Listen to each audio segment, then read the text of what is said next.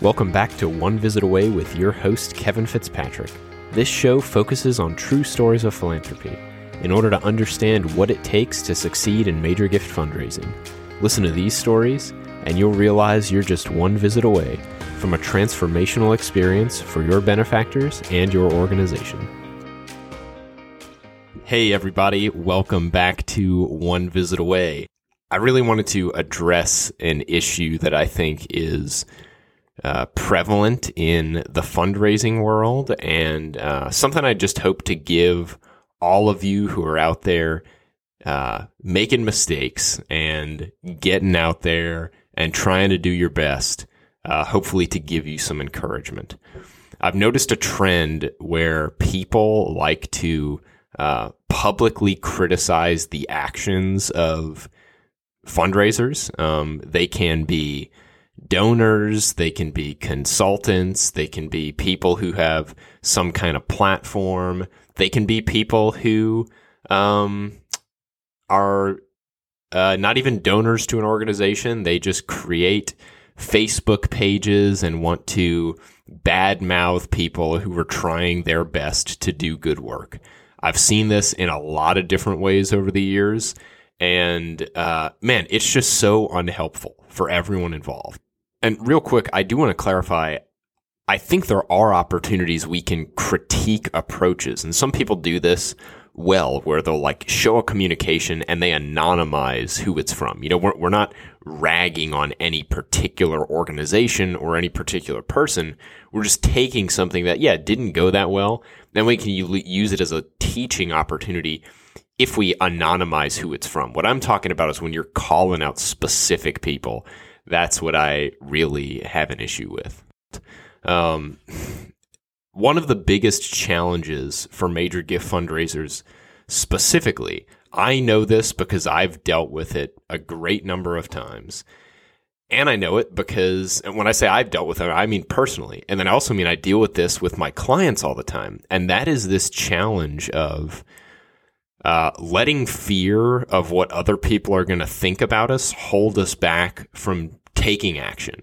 And it is one of the main reasons people do not take action as gift officers is what is this person going to think about me? Um, what if I don't use the right words? What if I don't use the right methodology, the right strategy?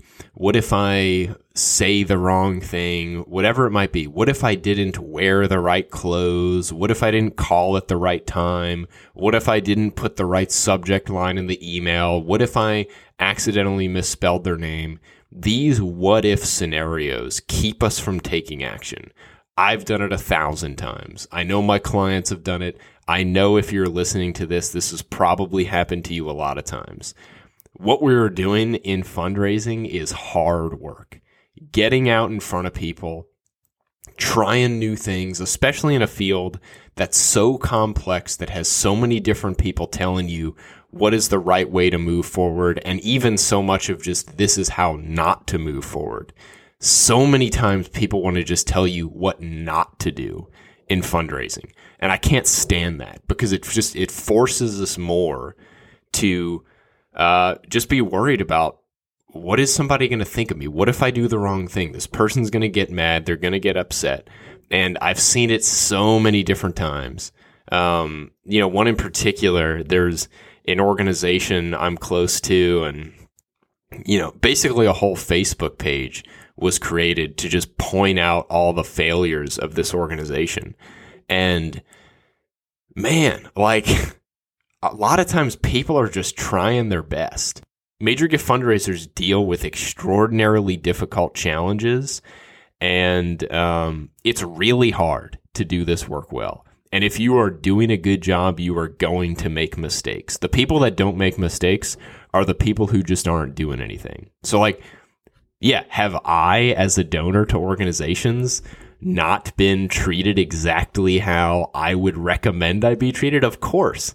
And especially as the, uh, as the major gift fundraising coach and someone that gives major gifts to organizations, uh, I have, I make it a point to let people know when they're interacting with me, like, look, like, forget about what I do professionally or if that organization is a client of mine, like forget about that.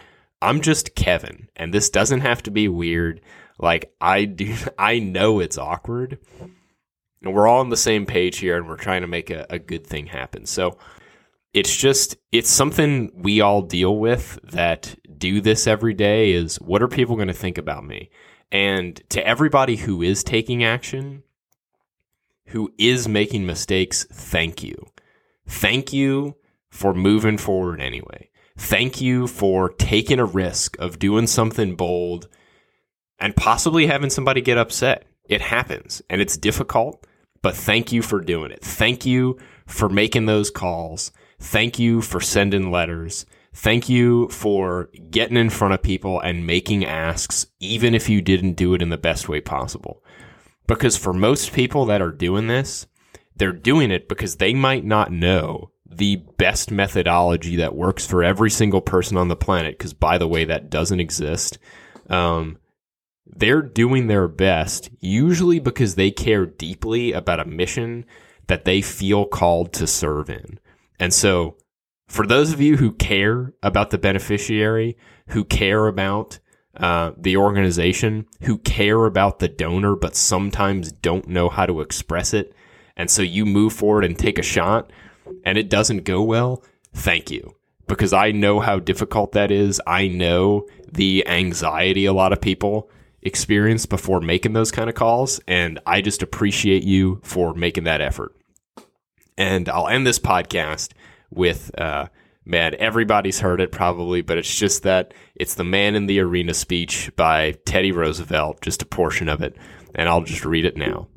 It is not the critic who counts, not the man who points out how str- the strong man stumbles, or where the doer of deeds could have done them better.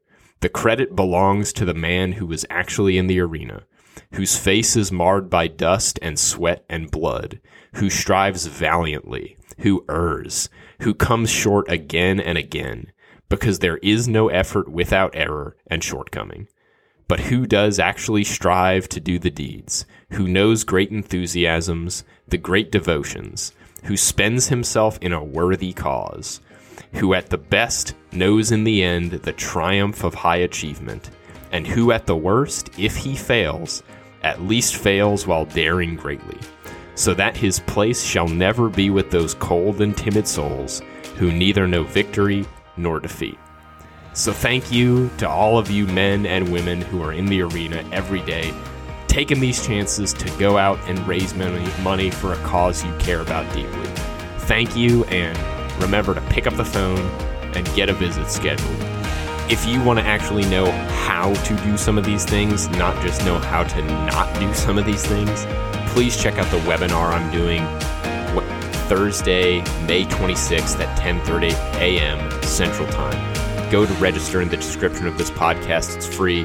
I'm going to tell you all about Major Gift Millions, the course I have coming up that's launching on June 6th, all about major gifts and how to do this successfully. So go check that out in the description below and go get those visits scheduled because you're just one visit away from getting in touch with somebody who you can have an incredible relationship with that'll ultimately lead to great fulfillment for the benefactor and incredible generosity for your organization.